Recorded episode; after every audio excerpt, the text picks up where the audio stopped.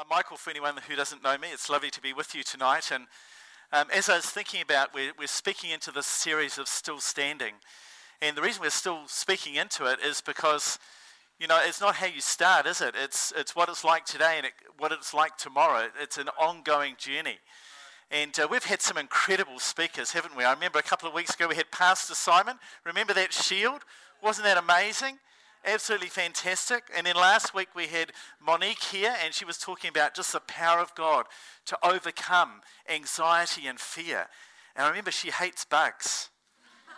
I love bugs, especially bees. I like to try and stroke their backs, you know. So, um, but I'm a horticulturalist, I guess, and bees are the horticulturalist's best friend. So, um, so I was feeling just a little bit intimidated. I was thinking, Michael, you're going to have to lift your game. Have you ever felt like that? Have you ever kind of looked around and seen people around you and thought, man, there are awesome people around me. I could never be like them? Have you ever had that kind of feeling, or is it just me? Oh, you have had that feeling? Oh, that's good. Uh, you're working on your humility, Ashley. Well done. That's good. So, um, but you know, we just have to be who we are. God's created each of us unique. And I think one of the keys to being able to remain standing is to be who God's created you to be and to discover what that looks like for you. And I've been standing now for um, a few years. It's over 50 years since I've been a Christian. And um, yeah, I mean, I think that deserves a chocolate fish right there, don't you? okay, that was rather lame. Not enough to bring out. Um, oh, oh, thank you, Jan. Oh, okay. Gillian, you can look after that, but don't eat it. Oh, and Gillian just gave it back again. I mean, how good is that? So I want to share some things um, around that tonight. Um, there's a couple of messages I've shared already, and, and as I've just been kind of doing this introduction, it's given Nicole time to get back to the cupboard. So um, hopefully she'll have a slide for us now. Um, the first message that I shared, if we can have um, those headings. And uh, these are online. If you, I'm just sharing these in case there's something that kind of resonates with you. You know, if your Holy Spirit's talking to you about, you can go and have a look at that message. But I, one of the things I shared about was living in God's unconditional love when you know that you're live, loved unconditionally, it really affects the way in which you respond. And knowing that God has done everything that is necessary for our salvation. And I shared, and um, some of the parents laughed in the room, and some of the kids laughed in the room, so I know it still happens. But I remember saying to our daughter when she was 13, and we were having some difficult times with her, we'd say to her, I'm not enjoying your behavior right now, but my love for you is never in question. You know, I think that God says that to me sometimes. You feel God said that to you sometimes? Michael, I'm not enjoying your behavior right now, but my love for you is never in question. So we talked about that. We talked about not living in independence. We're fiercely independent people, aren't we? We looked at the parable um, of the prodigal son and how the prodigal son learnt. He wanted his independence, but he learnt actually we're created in the image of God. We're, we're created to live in dependency of, with our Heavenly Father, and he learnt what it was to come into that relationship with his Father and uh, unlocked a whole different dimension of what being part of the Father's kingdom looked like. And we talked about laying aside an attitude of entitlement. You know, sometimes, I don't know whether you feel like this, but sometimes I think, God, I deserve a bit of a break. I deserve better than this. Am I the only one who does that? And, uh, you know, in those moments, we just need to be reminded that, you know, that everything that we have comes out of God's grace, God's strength, God's enabling. And actually, I'm not really entitled to anything. I'm saved by God's grace.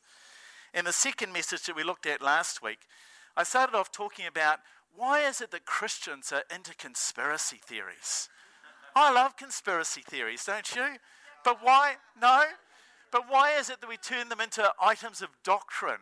You know, and I said, as Christians, have different opinions, that's fine. Have different opinions about politics, I'm sick of arguing with my Christian friends about climate change, so I just don't argue about climate change. I just say, Do you want microplastic in your fish? They say no. I say, Well, let's go for pollution then. We can agree on that. None of us want microplastic in our fish, so let's get rid of pollution. Um, you know, have opinions, but don't turn them into theology. As Christians, we're not good at agreeing to disagree. And uh, to quote the words of Pastor Nick Klinkenberg, keep the main thing the main thing. You know, we need to do that, don't we? So we reminded ourselves of that. You know, listening to our conscience, I believe that is the single most important thing to remain standing. That still small voice. That's, you know, we're different, I think, from the rest of, of creation. We're created in God's image. My dog doesn't have a conscience, I don't think. I look at Harley sometimes and say, Harley, have you got a conscience? And he just looks at me and says, You leave that food on the floor and it's going to be eaten. You know, but as human beings, we have a conscience. And if we will listen to that conscience, it will really enable us to stay standing. Often I find Christians, it's not whether it's right or wrong, it's just counting the cost of what we know to do is right. Well, it is for me anyway. And the last thing we looked at is understanding that gift of time is a gift and not a master. Sometimes we kind of um, make busyness, you know, something that we glorify, like busyness is a badge of honor. But actually, I'm constantly challenged by the thought that God's given me enough time to do what He's called me to do. So there's probably some things that I'm doing that I'm not called to do that I need to, to let go so that I can really take hold of the gift of time and be what God wants me to be in the season that I'm in. So tonight, part three. And the first point tonight is listen to significant people that God has placed in your life. So I'm going to stand aside and let my wife Gillian have a few words. So give her some encouragement as she comes. Thank you. What a privilege, eh? So he asked me to share some thoughts about what's helped me to stay still standing. Excuse me. So I've got just three quick thoughts. The first one was to keep short accounts with God and with others. So by this, I basically mean ask forgiveness and don't hold grudges. When you know you've done something wrong, when you've upset someone, when you've been thoughtless, when you've been selfish, when you've been judgmental, all of those things that we all do, be quick to apologise. Make it right if you can. Tell God you're sorry and ask for His forgiveness. And if it's appropriate, tell the other, ask for the other person's forgiveness. If it's something that they don't even know about that's just been in your head, it's probably not necessary to talk to them about it. But if it's something you've done and said, ask for forgiveness. And then, equally importantly, when somebody wrongs you, do your best to walk, work towards forgiving them and don't allow yourself to hold a grudge. Now, we know this can be a journey. It can be hard work at times, but remember that saying that holding unforgiveness is like drinking poison and expecting the other person to get sick. In the long run, it only damages us. So that leads to my second thought keep talking to God with honesty. There's no point in putting on a brave face, pretending everything is okay when we're talking to God when it's obviously not, because He knows it already. And He knows it as our loving Heavenly Father not as a judgmental ruler sitting up there waiting to catch us out. If you're struggling with forgiving someone, tell God and ask for his help. If you're having a bad day, tell him and ask him to change the atmosphere around you or give you wisdom to make a change. I'm a GP, and some days it's just plain hard work. And it's pretty draining seeing person after person with problems and major health issues. And I frequently say to God, usually when I'm standing up from my desk, we can do this. As I go to get my next patient, because I sometimes feel tired and I'm drained and I really am ready for that coffee, but there are already three patients still waiting to see me. So keep talking to God and involve Him in your everyday life, but be honest with Him. And thirdly, develop a rhythm in your devotional life that works for you, that involves Bible reading and prayer. For me, this works best in the mornings, and I use the word for today and the YouVersion verse of the day, and sometimes Lectio 365. There are so many devotional aids and apps available now. Just try one. Try finding one until you find one that works for you. And if you've been doing something for a while and it's become a bit of a stale routine, then do something different. There's no right or wrong way to spend time with God, reading the Bible and praying. The important thing is to do it and do it regularly. Now, some people have said to me, but I'm not a routine sort of person. Well, don't look on it as a routine, but look on it as a rhythm. It's a bit like eating. If we don't eat, our body eventually gets weak. If we don't nourish our devotional life, our spiritual life weakens. And then we're more prone to attacks from the enemy. So don't find excuses, just do it. Pastor Sheridan was speaking from Ephesians 4 this morning, and a verse that I felt tied in with this tonight was from 23 and 24. It says, Let the Spirit renew your thoughts and attitudes.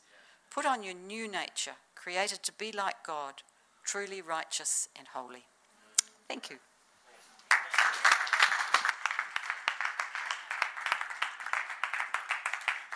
Fantastic. We're going to be married for 40 years next year, and um, so that's good, isn't it? But I do have to say, it took me a little while to learn to listen to my wife. In fact, I remember I had a few prophetic words about you need to listen to your wife. So I thought, oh, I must have been a hopeless case when God's having to kind of marshal the prophets. So, yeah, so I've been a slow learner. But do I listen to you now? Most of the time. So that's progress, right? So we're heading in the right direction. That's good, just being honest. The second thought I want to share tonight is learn to process discouragement.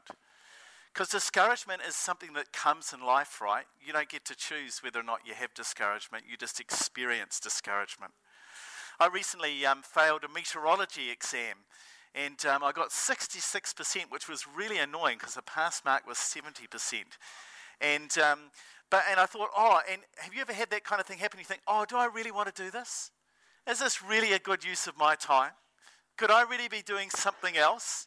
Do I really want to put myself through this pain?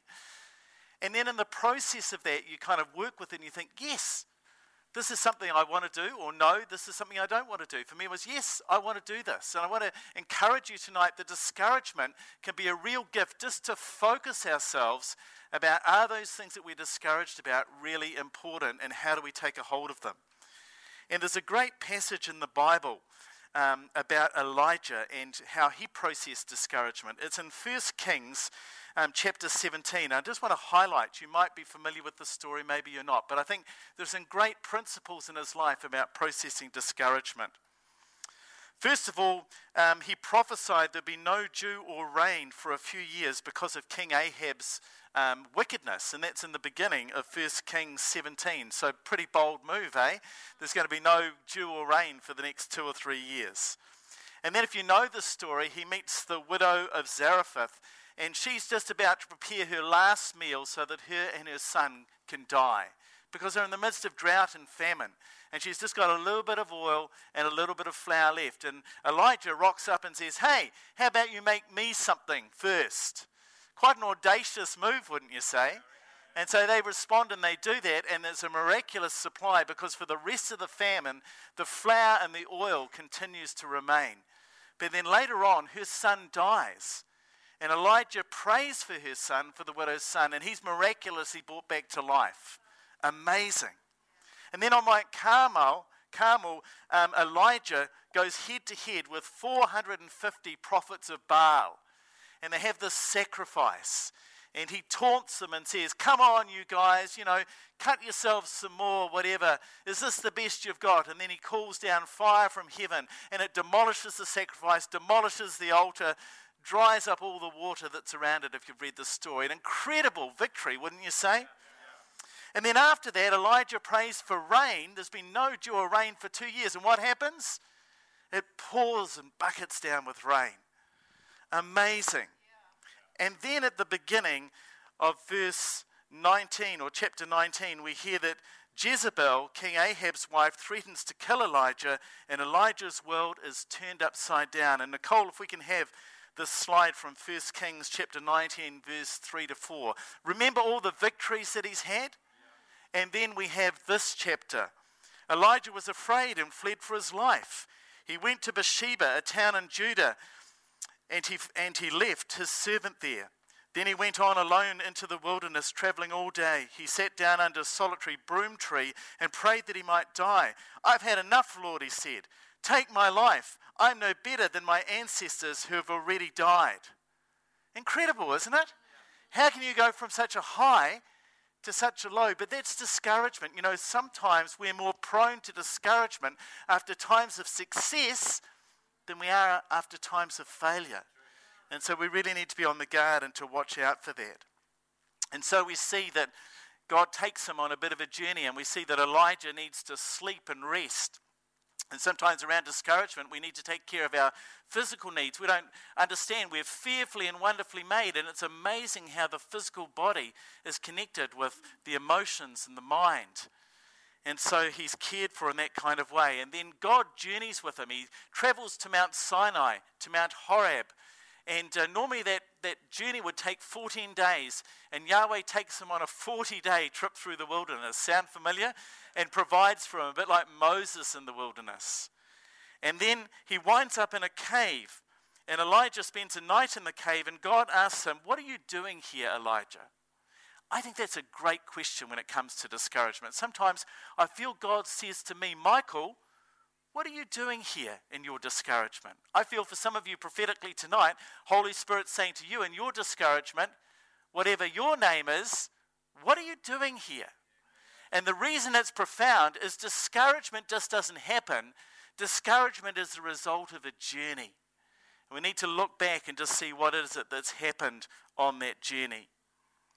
You know, you can shout at the devil, and I've done that plenty of times. You can shout at God, and sometimes that's really good to do as well. But when you're discouraged and disappointed, sometimes the way in which you need to hear God is that still small voice saying, Michael, I believe in you. Walk this way. And Elijah was like that. You know, he had a rant and rave. There's nothing like a good rant and rave with God, is there? You know, he shouted. He probably, you know, banged his fists or whatever. And, and if you read the passage, you'll see that there was, you know, that Yahweh came past and there was lightning and there was thunder and all of that. But Yahweh wasn't in the lightning or the thunder. Yahweh was in the still small voice. And the still small voice whispered into his life. And friends, you and I, in the midst of our discouragement, we need to be on the lookout to hear that still small voice of Yahweh saying, Michael, I believe in you. Walk with me. I think that's really important if we're going to stay standing. The next point I want to share is we need to remain humble and teachable. You know, one of the areas I've struggled with most, I think, over the years has been criticism. Who likes criticism? Oh, no one. I'm amongst friends then. And especially criticism when you think you don't deserve it, right? Isn't that just the pits? And you want to kind of justify yourself. And one of the things I've had to learn is you can learn things in criticism. Because so often when we're criticized, it kind of touches our self worth, doesn't it? But if I can just distance myself a little bit from that and say, what is it that I can learn? You know, it might be 90% rubbish, but what's the 10%, the kernel of truth, that I can really take away and learn from this? And I think as New Zealanders, we're often not good at dealing with criticism. In Romans chapter 12, verse 3, Nicole, if we can have that scripture, please. Paul writes and he says, because of the privilege and authority God has given me, I give you this warning. Do not think of yourself better than you really are. Be honest in your evaluation of yourselves, measuring yourself by, by faith God has given us. Who likes having a performance appraisal with Pastor Sheridan? Or maybe someone else. I don't know. Who'll be worse than having a performance appraisal with Pastor Sheridan? I can't think. Maybe Pam at Vision College. She's not here. Oh, don't you take that home. Remember, what seed here stays here. but you know, sometimes things are said and you can kind of dismiss it. Oh, no, they don't know what they're talking about. But there's always a kernel of truth. And if we can take some of those things on board, we can actually be a better version of the person that God wants us to be. The flip side of that about being humble and teachable is, as New Zealanders, I don't think we're always good at giving affirmation either. You know, I find people would say to me sometimes, Oh, Michael, you did a great job. And I'd kind of just play it down. Oh, it was nothing really. Until I realized in saying that that I was really robbing that person of a blessing. And actually, it might have been a whole heap of work. And I had to learn to say, Hey, thank you. Um, you know, I really enjoyed doing that. Thank you for the opportunity. And I think if we're going to continue to remain standing, we're going to need to learn to accept criticism, to allow God to shape us and mold us, and to learn what it is to be affirmed and what it is to affirm others is really important. Another scripture, Philippians uh, chapter 4 and verses 8 to 9 says, And now, dear brothers and sisters, one final thing. Fix your eyes on what is true and honorable and right and pure, lovely and admirable. Think about these things that are excellent and worthy of praise. Keep putting into practice all the things you have learned and received from me, everything you heard from me and saw me doing. Then the God of peace will be with you. And the last thing I wanted to um, share tonight is don't be afraid of taking steps of faith and making mistakes. And I felt prophetically tonight that Holy Spirit was saying that some of us have kind of reached a ceiling You know, sometimes you kind of feel, God, I just feel there's something more, but we haven't kind of broken through that ceiling. Have you ever had that experience where you know there's something more, but you've there's just, you know, you're kind of hitting a, a ceiling? Uh, I felt Holy Spirit was saying, it's because you're afraid to make a mistake. You know, it's kind of like you get so far, but you're just not prepared to actually trust God, to take a step of faith, even though it may mean that you kind of fall on your face. And sometimes it's in the process of doing that that we pick ourselves up and take hold of God in a new way. Some of you know that I'm an orchardist and I love growing things. I love growing anything that you can eat. If it's beautiful and you can eat it, it's a bonus. But eating it is definitely a primary requirement for me. And um, we've got this plum tree, and, and we had this other plum tree growing by it. And it, it's got, I thought, I gave it a year. It had no redeeming features or whatever. These little hard plums. I thought, no, it's got to go. It's taking up room. I could have something that's beautiful and I could eat it. So I chopped it out. Next year, no plums. Why? Because that was the pollinator for the other plum tree. So it's taken me two years to grow that plum tree back again from a stump. True story. But you know, sometimes you only learn, right, by making mistakes. And, and I really felt that God's speaking to us about that. If we're going to be if we're going to be still standing, then we've got to be prepared to make mistakes. The Bible says without faith it's impossible to please God. Hebrews chapter 11, verses 1 to 2. Many of you will know this, the, the, the verses on faith. And the writer of Hebrews says, Faith shows the reality of what we hope for, it is the evidence of things we cannot see. Through their faith, the people in the days of old earned a good reputation. And then the writer of Hebrews goes on to talk about some people who are examples of men and women of faith throughout history. Noah built an ark away from any kind of water source.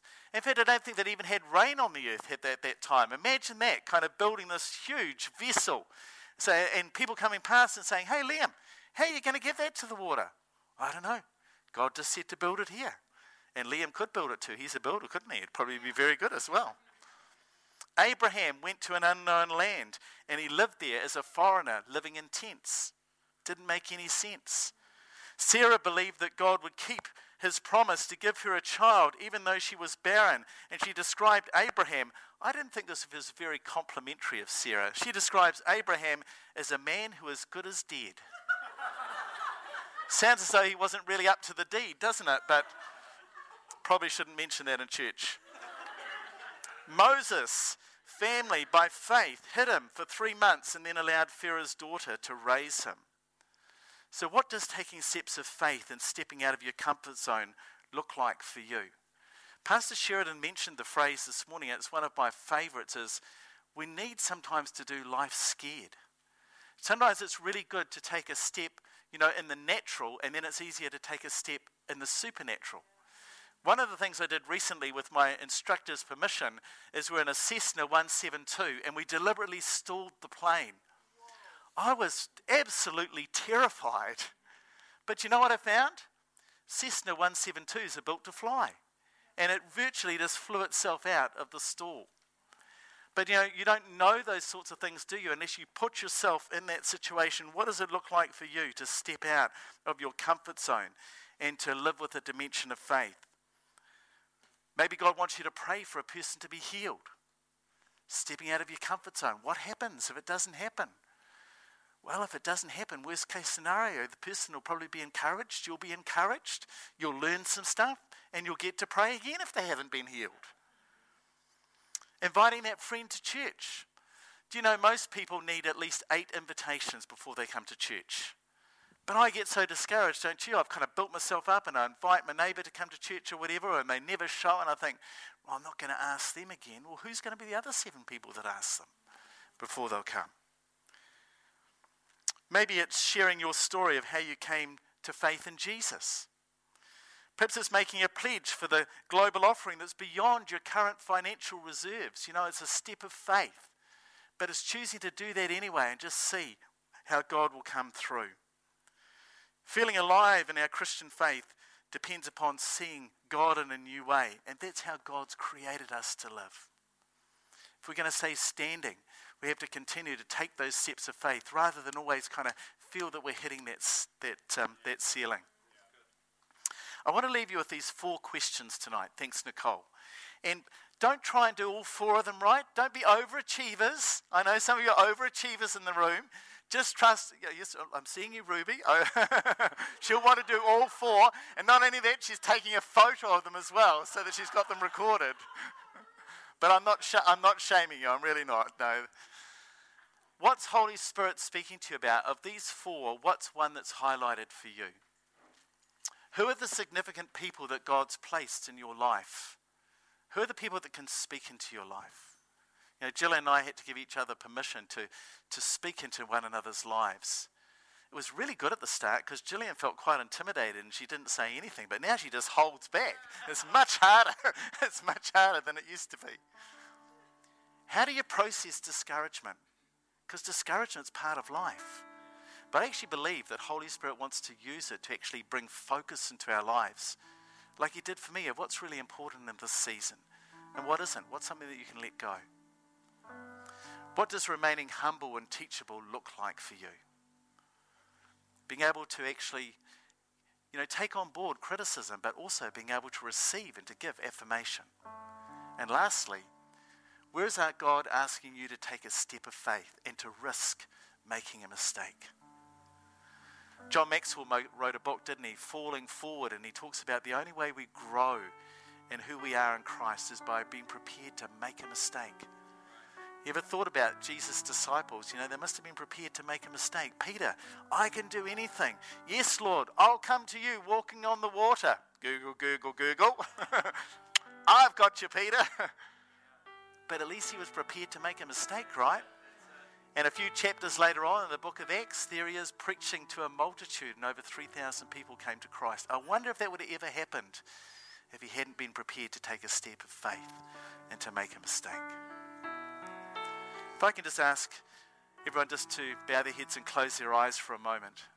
Just as you're pondering those questions, you know, these questions are all important, but all of it starts with acknowledging Jesus as our Lord and Savior accepting His leadership and His forgiveness for our lives. And I don't know where we all are on our faith journey tonight. It's just heads are bowed and eyes are closed. If that's you and, and you just know that Holy Spirit's speaking to you, you'll know that. Your heart will be beating. You'll just sense that this is your time. And if you'd like to commit your life to Jesus, to ask Him to be the leader of your life, to acknowledge His forgiveness for your sin, I'd love just to acknowledge that as you raise your hand and to include you in this prayer. So, just looking around the room, is there anyone tonight and you'd like to make that commitment or that recommitment? Lord, I thank you for those people in the room tonight, Lord, and the, I, the phrase that comes to mind is, Lord, we never know what's on the other side of our obedience. And Lord, I pray for each of us as, as we just respond to those promptings and nudgings of your Spirit to take a step of obedience.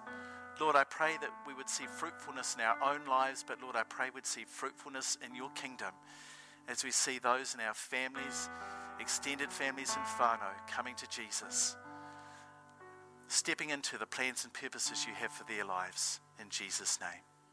Amen.